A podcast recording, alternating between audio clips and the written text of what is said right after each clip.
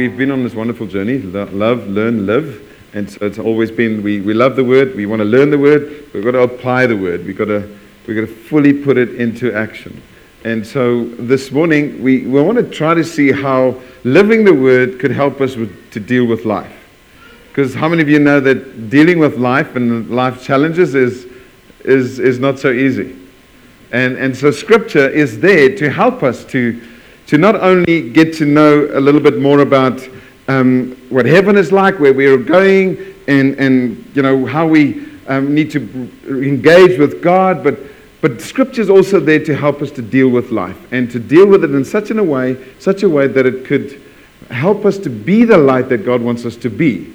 And so this morning, as I was preparing, I realized that we've kind of slipped up a little bit on, on helping each other through this journey of reading through Exodus and Mark. And, and so we'll be sending out the WhatsApp. By the way, if you want to be informed about anything regarding church and, and be kept updated with, regarding just communication from the office side, please just go and give us your, your, your details so that we can send you a WhatsApp message. We have a broadcast list that kind of is sent out as, as information is necessary.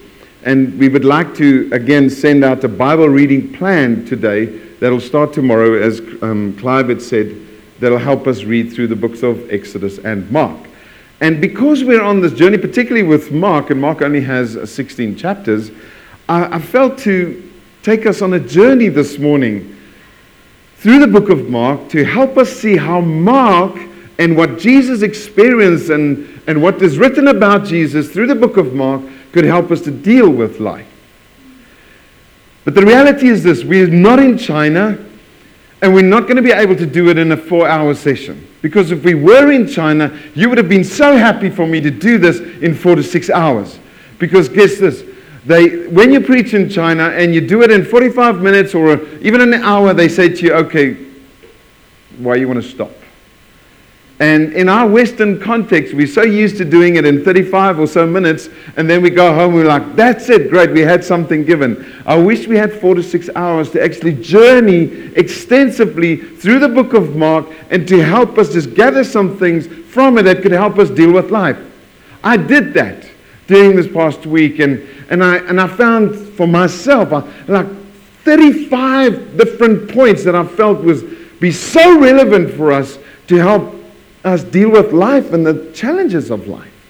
Just from the book of Mark. 35. And I'm sure there are more that are very relevant for us to apply the Word of God, to live it appropriately and in a godly biblical way here in Zimbabwe at such a time as this and anywhere else in the world for that matter. But because we're not in China, mm-hmm, we can't do it in a four or six hour session. We're going to have to try to do it in a shorter time. So I'm going to shorten it to about 10 points and make available the full 35 to you and send it out on WhatsApp messages so that as we journey through Mark and read the book and Exodus, then when you get to the various places, you can see, oh, wow, this is relevant in terms of what this point is alluding to. So if you want to journey through Mark in that way, you're welcome to. So hence the introduction this morning was we're shortening 35 to 10. And uh, you, either you smile about it or you, you, you're unhappy about it, but you can't just be emotionless as you are at the moment. Seriously, come on. Just do something. Just smile or throw tomatoes at me. But do something. All right? Uh, nevertheless, I'm going to start with this journey. And um, I'm going to just take you to so just 10 points from the 35 that I feel, I mean, I wish I could have done. Um, but just trying to be concise and be honorable towards time. And so 10 it will be. And we may not even do all 10 because time will determine that. So, the first one I, I, would love for us to do, as we obviously start at the book of Mark, and, and, and I think it's just amazing just to see how God wants us to use Scripture to apply to our lives, to not just manage, but to not also survive, but thrive in the midst of what we're going through. And thank you for letting us come back into a state of the nation as it is. I mean, we spent three weeks away yeah, and this is what you guys do. I mean, seriously. I mean, cheers. thank you. We love you so much. Great to be back. First thing we saw was this queues in Beitbridge. And it wasn't for passport control, it was for fuel.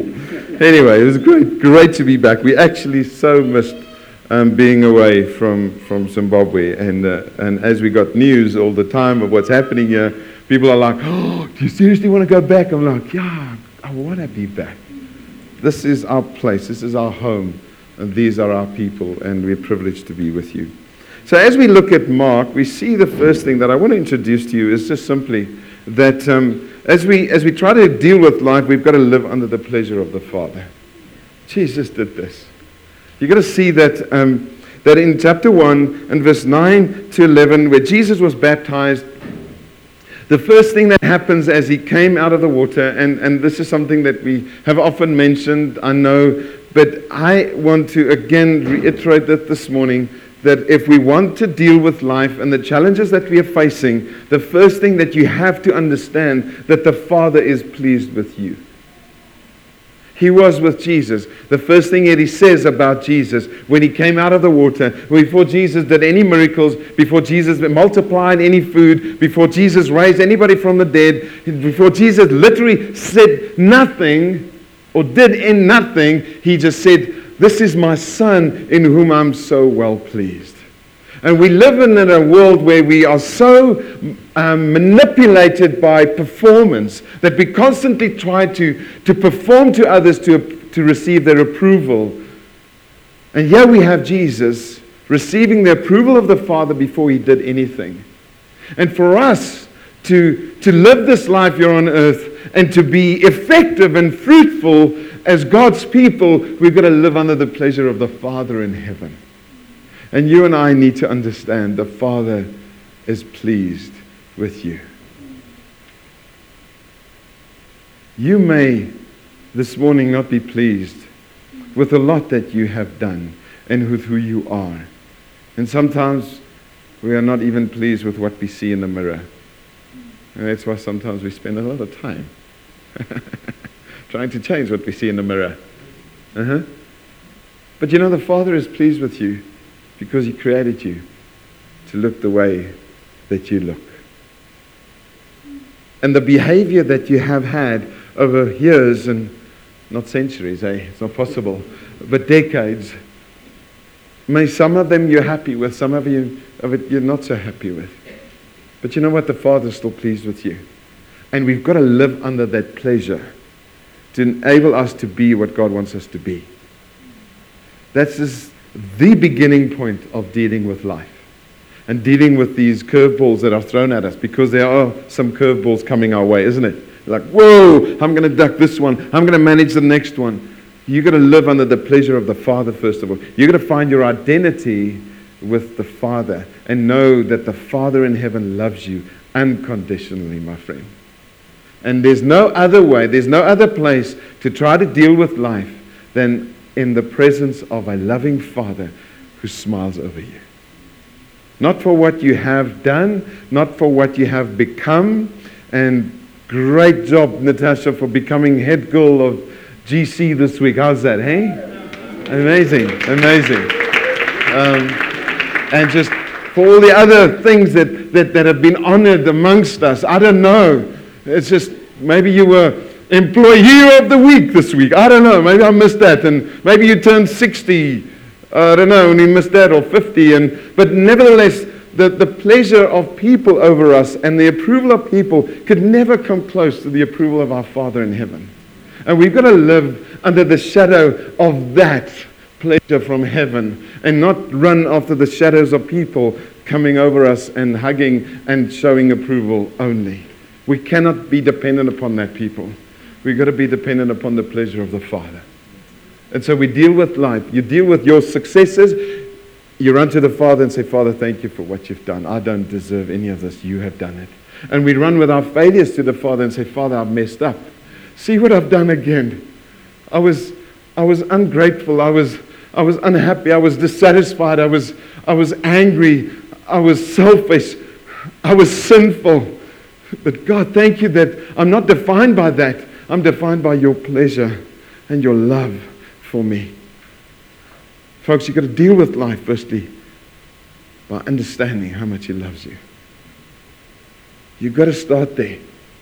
Don't look at your resume. Don't look at your CV of successes and failures. Look at the, the character of the Father and what He thinks about you. And if you don't know, you've got to find out. You've got to find out quick. And if you need help, ask. So, living under the pleasure of the Father is where we start to deal with life. It's just one of 35. Second thing I want to mention is it comes from chapter 2. And here in verse 18, there's a question about fasting, and, and John's disciples and the Pharisees were fasting, and, and they came to Jesus and they, and they said, Well, these guys are doing it, and why aren't your disciples doing it, etc., etc. And, and so Jesus is, is answering them again in, a, in an incredible way, in such a way that people have no answers to give. I love the way in which Jesus talks to us, that he asks us questions. He often does. He doesn't answer our questions, he asks us. so, how's that when, when they ask him a question that he responds with a question? the actual fact, they say that if you count all the questions that Jesus asked, there are like 370 questions that he asked throughout the Gospels. So, he, he answers us by asking us. So, when we ask, Jesus, where are you? He's like, he's asking us a question, possibly, where are you? Not, where am I? But where are you? Jesus asked that Father God did in the garden, even. Said, Adam, where are you? Knowing where they are. And so this morning, maybe he's not waiting for your question, but he's waiting for your answer to his question of, Where are you, my friend? How are you doing in the midst of all of this? Because we're like, Jesus, where are you in the midst of all of this and, and all of these things that we're facing? Maybe Jesus would be asking me, basically, Where are you? How are you dealing with this? Are you coming to where you're supposed to be coming to? Are you getting answers and perspective from me? So Jesus does this in chapter 2, and he, and he finishes in, in, in the, um, a couple of verses here. He says, The days will come, verse 20, when the bridegroom is taken away from them, and they will fast in that day. No one sews a piece of unstrung cloth on an old garment. If he does, the patch tears away from it, the new one, the new from the old, and the worse tear is made. And then he says, No one puts new wine into a new wineskin or to an old wineskin. If it does, the wine will burst the skins, and the wine is destroyed, and so are the skins. But new wine is for fresh wineskins. And I just want to say that we've got to be prepared. Dealing with life, we've got to be prepared to change your wineskin. The container of what you consider to hold what God is saying, the mindset that you and I have, possibly need to change at such a time as this. And it's no more appropriate than very much the same time or the very time that we're in here in Zimbabwe. The mindset that you have and I have at this time possibly need a change in order for us to deal with life. There's, a, there's wine that God wants to pour out into our lives. And that wine is, a, is, is the reality of who Holy Spirit is. And, and, and so often in the Bible, when new wine is referred to or wine, we, we often relate it to the work of Holy Spirit amongst us. And so Holy Spirit wants to come and, and manifest himself and, and do a work amongst us. But the mindset that we have is an old wineskin, possibly. And the new wine and the new work that God wants to do and is busy doing amongst us cannot contain the work that He's doing because the mindset, the wineskin is old. The container will not be able to, con- to have that and to receive it. And so, possibly, I want to suggest to you this morning that one of the ways in which we need to deal with life is we need to allow God to change the way we think. And not think like we did possibly in 2008. And, and, and I know that that is a reality. That we say, well, it's happening again, and, and what the future looks like is probably predetermined by the wineskin mindset that we have. But we cannot do that.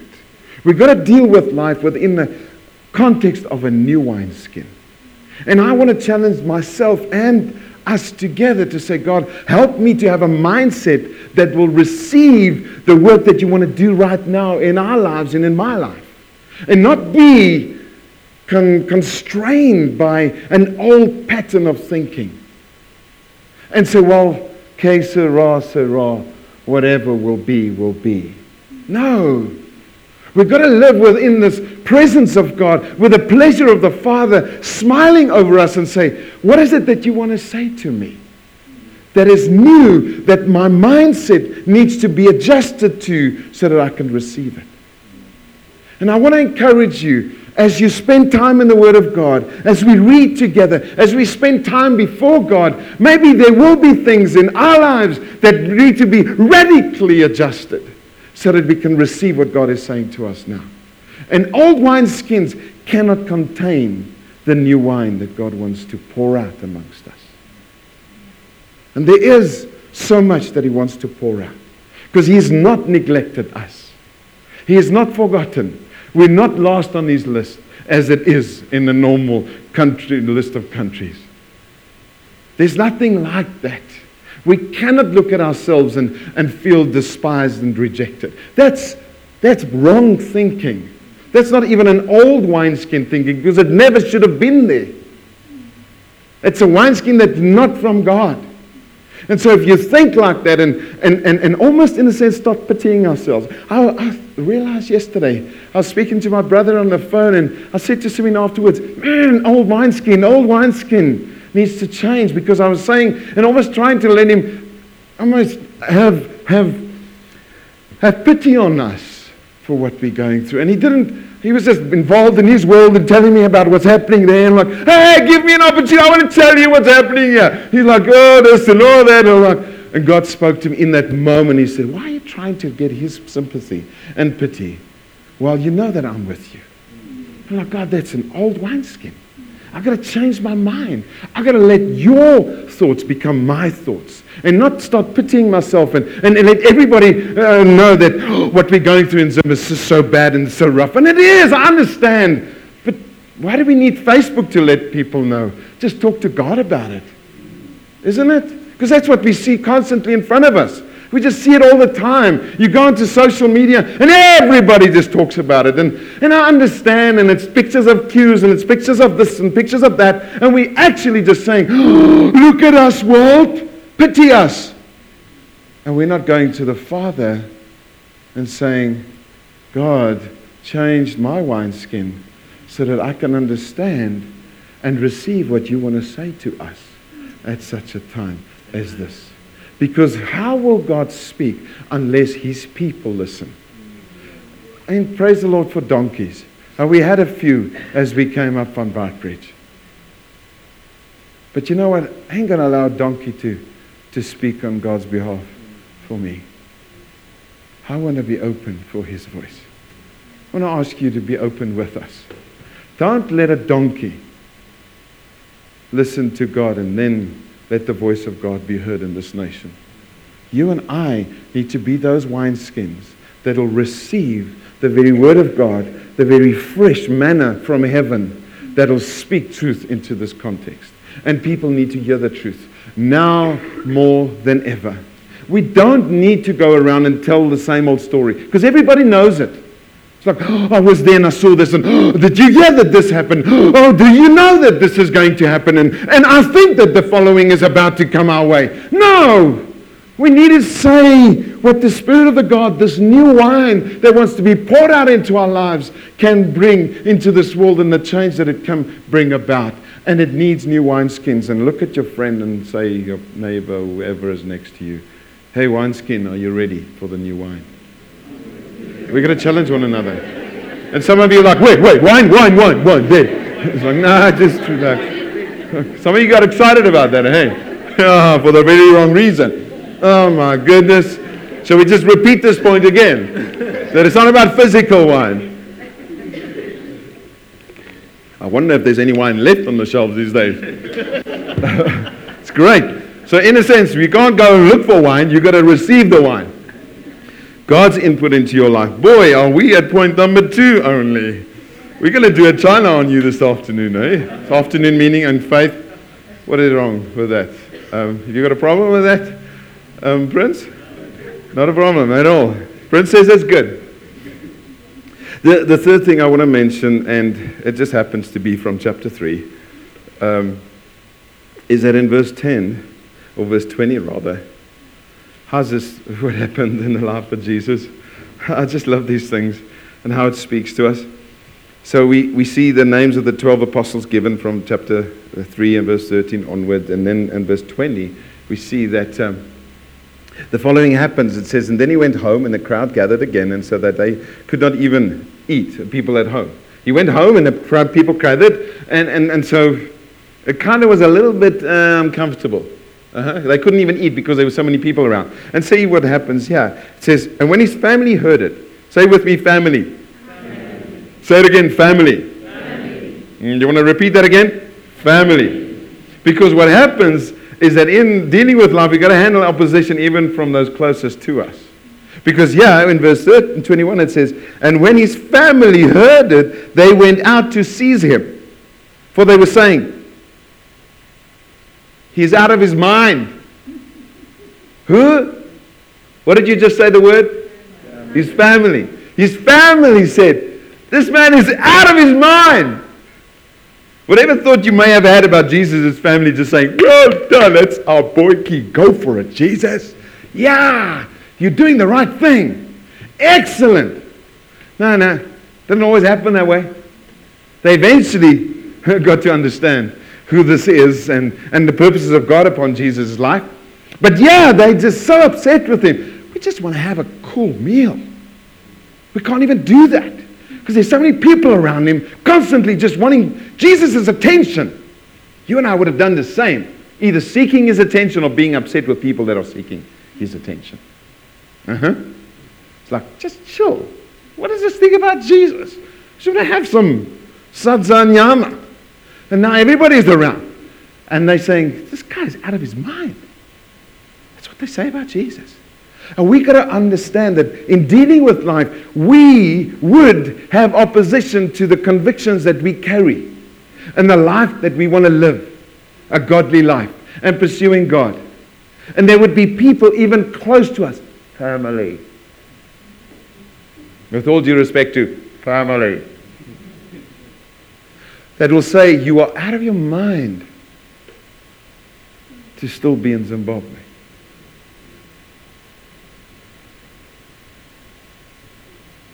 I'm not saying that if God says to you, do whatever, do, and if it's God, then do it. But if it's not God, and you're submitting to opposition and criticism, being out of your mind, and making a call upon what people are saying you should do, that's wrong. And dealing with life, and dealing with everything in life, and not just Zimbabwe, because people all across the world, by the way, have issues that they've got to face. We're not unique here. All right? We've got unique situations, but we're not unique in terms of issues. And sometimes we think that.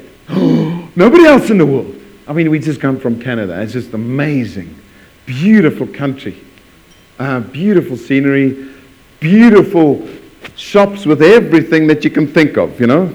I mean, 10 of each and just packaged in such incredible ways that you're like, you don't like the stuff, but you just want to buy it because it looks so good on the shelf. You know, it's like, I don't know what this is. I just want to buy it because look at the packaging, man, it's beautiful. Let's just get three of them.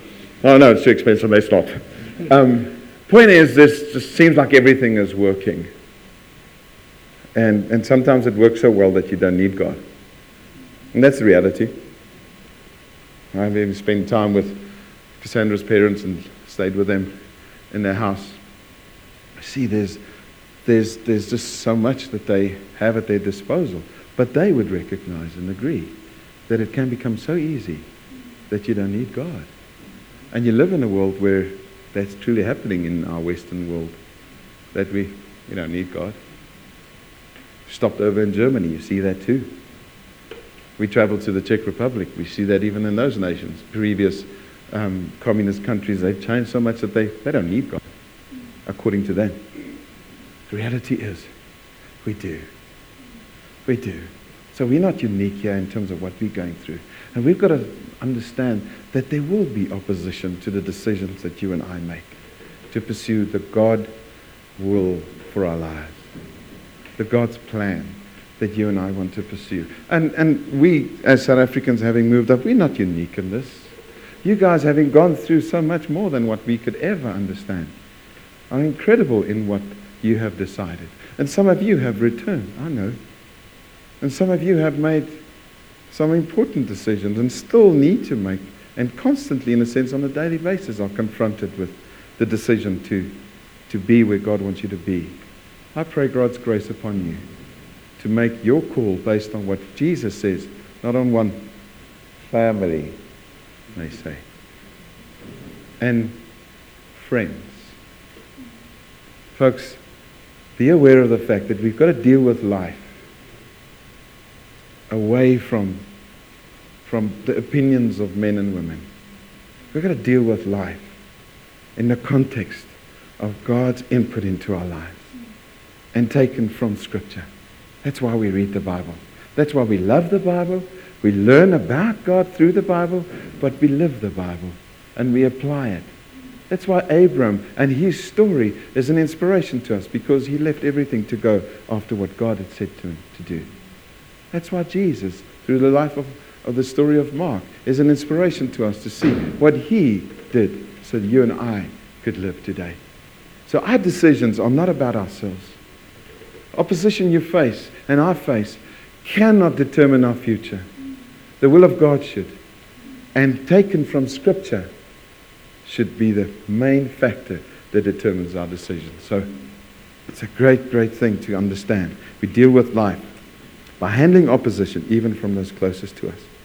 Then in chapter 4, the fourth one is, is in verses 21 to 23, where um, Jesus, again, he uses these wonderful stories and parables, and, and he says to, says, says to us, if a lamp is brought in to be put under a basket or under a bed, and, and is it not brought in to, to be on a stand?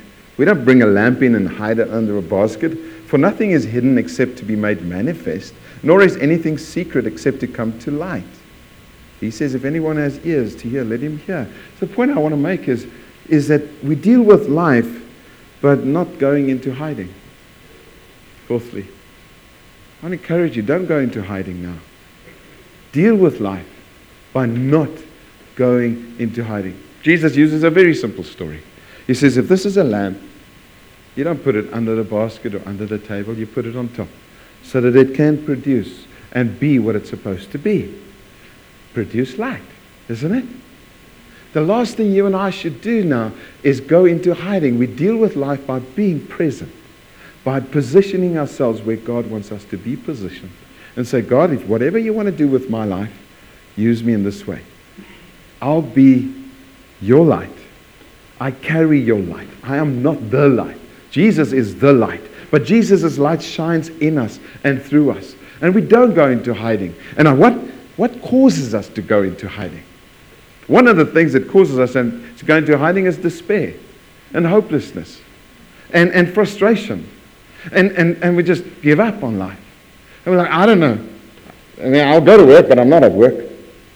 I'll do what I need to do, but I'm not really there. My heart is not there because I'm actually have given up. I've given up on God. I've actually lost the understanding of the Father's pleasure over me. And so I don't really know if there's purpose for me. So maybe you are around, maybe you're even present this morning, but you're absent. Maybe your heart is somewhere else. And with all the love of God that I can conjure up in me, I want to plead with you don't run away and go into hiding. Because it's not just about you being a light, it's about God wanting to shine in you who He is so that you can be the light. Sometimes being the light sounds like we've got to go do something, but it's not doing the light, it's being the light. I cannot do light. Okay. I'll shine. shine. This little light of mine, I'm to let it shine. Oh, this little light of mine, I'm to let it shine. It's like, oh, goodness, that's rubbish. But I want to shine. Shine for what? And so the attitude causes us to go into hiding. And some of us are sometimes in hiding because we've not accepted the pleasure of the Father. We've not accepted who He is and what He says about us. We've not accepted the truth about our future that is held up and, and, and, and, and um, protected in His incredible sovereign will for our lives. We've let go of that and we're going to hiding and the faith that we ought to have in a faithless community in a world is no longer present. And so don't go into hiding, friends. Trust God. Live for God. Let the light of God shine in you and so through you. We live in a dark world. And you would say, yeah, well, even, yeah, it's more dark. No, it's not more darker somewhere else than anywhere else. Sin is sin, and darkness is darkness. Mm. Hey? Don't think that, I mean, we, we just been in South Africa, and it's just the challenges that they face. And, and just, I heard a comment that Prince made of just going into a shop. Don't worry, it's a good one. It's like, he's like, woo! Just going into the shops in South where you can go into the shops and people are, people are friendly and they greet you. And I just heard a comment that you made, Prince, of nobody greets us here. It's like, like people live their own world. And, and it's what the environment in South Africa has unfortunately done to people. There's such a lot of animosity and fear amongst people that they that don't reach out to one another. We have something different here. Come on. We got we to embrace that and, and celebrate that and, and, and thank God for it and, and not go into hiding because of what I perceive and what I think and what has happened to me. Let's come out of our hiding places and, and face this world in the name of Jesus and, and be the light that God wants us to be and present a way to deal with life to people. Because none of us, as believers of Jesus and of followers of this great King, ought to be in hiding.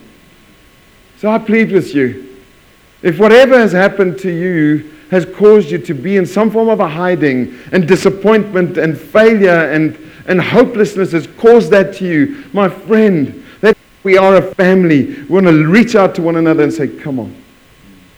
Come out of the hiding that you're finding yourself in. Maybe you think that nobody is aware of it. But actual fact, people around you are crying out for you because you're in hiding. And what does that often do? It, it often disconnects us from one another. It disconnects us from the purposes of God. It disconnects us eventually, in a sense, from God because we're like, God, you carry on. I'll be here. I don't want to be part of what you're doing. And church is there for us to help one another out of hiding. So please, if the current situation, for instance, is becoming so overwhelming to you that you're kind of just veering back into your little spot where you think nobody can see you and you just don't want anything to do with people, this is not part of God's plan for us.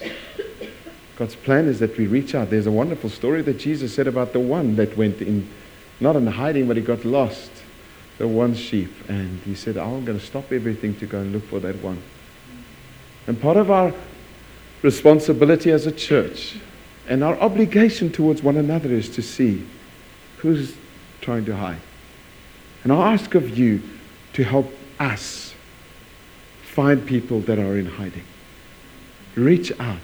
Look out for people. Look out for ones that are somehow just they're trying to to do it on their own, to manage on their own. And we just cannot. We just cannot. Fifthly, and probably the last one that I'm going to have time to share with you this morning is uh, still in chapter 4, where Jesus teaches us something so beautiful about having to face storms, but not let storms be inside of us. Because in Mark chapter 4 and also Mark chapter 13, we are encouraged to, to face storms, but keep the peace. And in verse 35, we the well known story where Jesus was with his disciples uh, on the boat and, uh, and a great windstorm arose, and the waves were breaking into the boat. But it says Jesus was asleep in the midst of all of this. And the disciples were kind of like out of their mind, I guess, thinking, gee, thanks so much. I was like, you, we're facing all of these things, you're sleeping. But you know what? The storm was outside there, but there was no storm inside of this man called Jesus. He kept his peace. He kept the focus. And he was asleep. He wasn't oblivious to people's needs. Because I mean, surely this is Jesus. He knows everything. But he could sleep in the midst of a storm. And uh, we've got to ask ourselves a question how are we sleeping in the midst of our storms? And forget about Zim. Just life. Just the storm of life that we're facing. There was a horrific accident, and Yonka and Cassandra drove up two days ago on Friday. They were delayed massively on the highway in South Africa. A truck burst its tire and it ran across the road into the oncoming traffic on the highway, and it killed 26 people. And um, in the midst of that, I read the story of a couple from Polokwane that was traveling down to see their children were at school in Pretoria, and they were killed. Two kids, 14 and 15 year old. Instantly killed parents. And you can imagine there's a storm going on in that family at the moment. So we face storms, eh? We face various storms in life. And there, there was a minibus, uh, a 22 seater, head on with the bus or the truck, and all people inside were killed and 22 different lives, maybe 22 different families' lives who are now in great, great storm. How do we handle those storms? As we go to the one who can be asleep in the midst of a storm and not ignorant and not, not, um, not mindful of those who are facing great storms, but he could speak peace into the midst of a great storm. And we deal with life by facing storms, because storms are there. Amen? They are there. I don't know what storm you may face this coming week. I want to tell you that the one who calms the storm is going to be with you in the midst of the storm. And his name is Jesus. You deal with life by running to him, facing storms, not trying to hide away. Maybe if I hide, then no storms could affect me. Ain't going to happen. This is life. We've got to deal with it. But we see in Scripture that, that the way in which we deal with life and the way in which we deal with these storms is we go to the one who, who speaks to us words of calmness, words of affirmation, words of peace, words of comfort, words of direction in the midst of any storm we may face. And so, friends, keep your peace. Face the storms, but keep your peace. Know the peacemaker. He's the one that brings peace into any given situation. These are five of 35. And each one of them speaks about something in particular that God wants to use to enable us to deal with life. I want to encourage you over the next couple of weeks as we journey through, through the book of Mark and Exodus. I make all of these available, and it's not my thoughts it's from Scripture. Just simple things that you and I can hold on to like handles to help us deal with life. And particularly right now where we are. We need the, um, the stability and the security of the Word of God in our lives to help us deal with life. And not just survive, but thrive in the midst of that. So can we pray?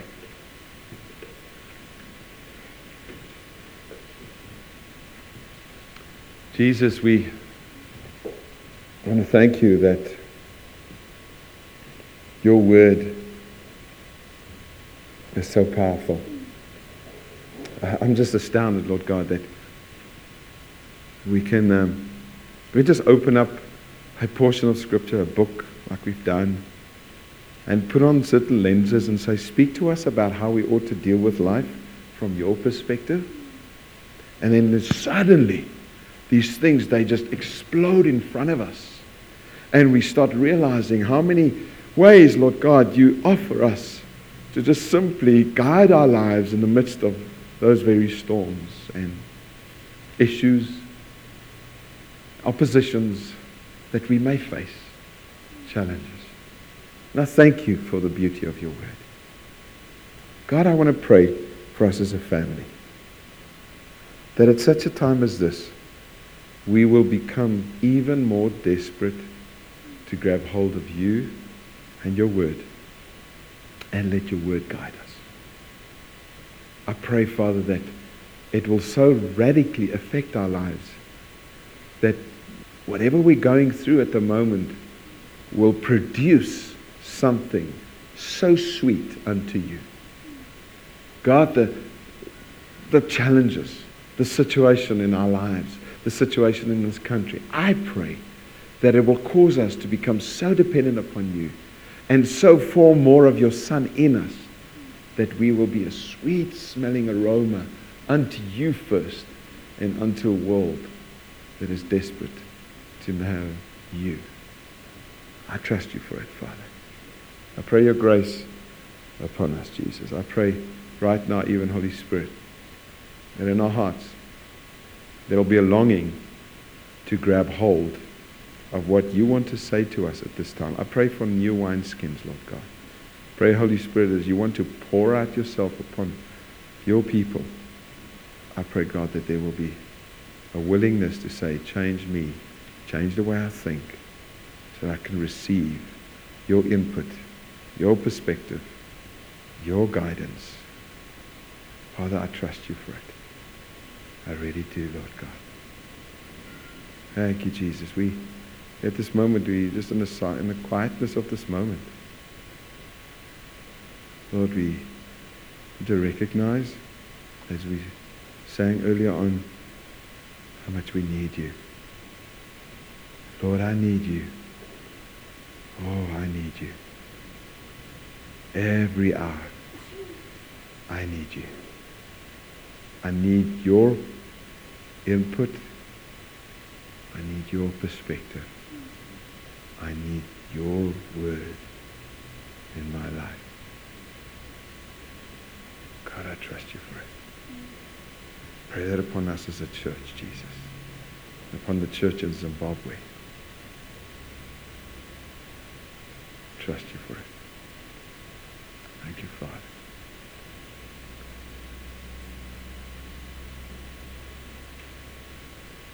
I want to encourage you with something at the end. Um, on Friday, Clive and I just caught up a bit, and uh, he shared with me just a story of what um, he felt to do as he was reading through Exodus. He was challenged to do something practical. Um, uh, and, and I'd love for you just to come and share that quickly.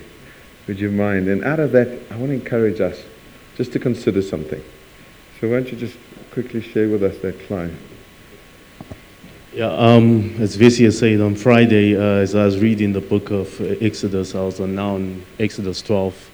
I hadn't gotten the the reading uh, program, so I just rushed and just reading uh, Exodus 12. I came to a point where it talks about the Passover, how God, how God came. Um, he said to to Moses, and Moses said to the people, uh, "Do something practical. Take the blood of a lamb and put it on the doorpost and uh, and eat the the body of the lamb. And um, uh, that will be a sign for you not for God but a sign for you. Um, and when I see that that's what God says when I see that I will pass over and the destroyer will not destroy you. And um, as I sat there uh, I was by myself in the office um, all of a sudden I just thought what is what can I do or, or just what, what's practical that I can do uh, having read that because it really stirred me up.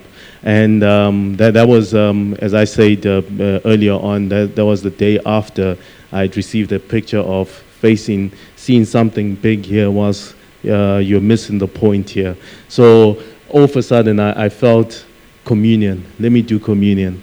And, um, and uh, I was by myself in the office, and guys came into the office, and I say to them, there were now plenty of people in the office uh, doing their printing, and I said, guys, uh, close the door. We're having communion. Um, and the and the, the the last customer, which was in the middle of the day, the last customer we served walked out, and we and the guy said, "Are you serious?" And I said, "Yes, I'm serious. We're having communion." And we closed the door and we just went and bought a packet of biscuits, and um, we just bought juice, and we just poured uh, and had communion right at that moment, and um, that that that's uh, it, it, may it may seem like that's uh, some gimmick that we can do, but I I, I feel like uh, we we should take that into our workplaces and in, in, in our homes this week. I think we should all do that, not do it here, but wherever we are, whether we're at home, just take bread, break it, with your family. Because what I believe is going to happen and is happening, and it's not because of the bread and the, and the juice or whatever. It's, it's, it's a sign for you to know that God, you are in a covenant relationship with God. And that, that, that means that um, God, when, when Melchizedek met uh, uh, Abram, he, he brought bread and wine. And he, he uh, announced himself or greeted Abram in, in this uh, uh, greeting. He blessed him and he said, Blessed be Abram, the possessor of heaven and earth. And he said, Blessed be your God, who has given your enemy into your hand. So that's, that's a reminder that the blood and the body of Christ that was shed on the, on the cross is just a reminder to me and just reminding God that we have a covenant. Uh, even if I'm in a fuel queue, I have a covenant with you. Even if things are going, uh, are running out of the store, I have a covenant with you. Um, the Bible says in Acts uh, 27, and this is the last uh, scripture I'll give you is Acts 27, where they were going to, uh, uh, Paul had asked to see uh, um, Caesar, and because he had asked to see Caesar, he, he, was, he, was told, he was told, okay, you can go to Rome. And as he was going to Rome, he came to a point where, where in Acts 27, he says, listen, guys, where we are going, I perceive there's going to be a loss of not only property, but a loss of, of uh, life. And, uh, and, and I must say, the church said it in, in 2016 that in, uh, where we are going at the bond note, where there is going to be a loss of, of certain property, um, and, but still people continued. So, so sometimes we're in the, in the midst of a storm, not because of, of God judging us, but because of simple bad management. And because we are in that storm, it's up to us as believers to take a stand and do something. Uh, um, then Paul says, I told you, there comes a point when, when they, they, they've been tossed to and fro and they, they let them, so the ship go, um, uh, just uh, how the nation has just gone with the rates and stuff like that. But he says, I told you this was going to happen. But, but an angel appeared to me last night and he said, I will see Caesar. And, but the people that are with me will be saved. And we, right now, are, are the people that God is going to save the nation because they are with us. And by doing, uh, taking communion with people that we do not know, I know people who say take communion only with people who are saved, but Paul does something strange. He takes bread and he breaks it in the storm. These people probably were not born again, but he breaks it and gives thanks to God. And when he breaks it, 14 days later, they, uh, they find land and they are all saved. So, my encouragement is this this week, do something. Take bread, take a bun, take biscuit, break it to somebody that you, uh, that's at home or at, at work uh, take a uh, juice and remember the covenant that God has with you. And um, I'm, I'm very sure that you will see the hand of God working in your life and, and protecting you through the storm. Excellent. Thanks, Clyde. That's very good. I think it's just a practical way in which we want to encourage you. We actually try to get some biscuits that we could hand out that are wrapped um, to each one of you and to take with you as just a symbolic encouragement to take something with you to go and break bread wherever you feel God would lead you to. Uh, we just couldn't get that uh, for various reasons. But um, the point is, I think the encouragement is still there. Um, go and, and be something of hope and express it. As, as, as Clive said, even if people don't understand it, it's a testimony out there. So may you be encouraged. And I want to ask you, as you go out, and I, I want to be challenged to do it myself. And it's comfortable at home, it's easy there. I want to God, where else can I do it so I can just bring some form of hope to people? Why don't you just bring your stories? Bring your stories and let's celebrate those stories of what God would have led you to go and do. Um, and just use that to bring good news into our, into our context because we need that. We need more good news. Amen? And there's so much opportunity out there to let good news come our way. So God bless you. Thank you for being here this morning. It's great to see you all and have a great week.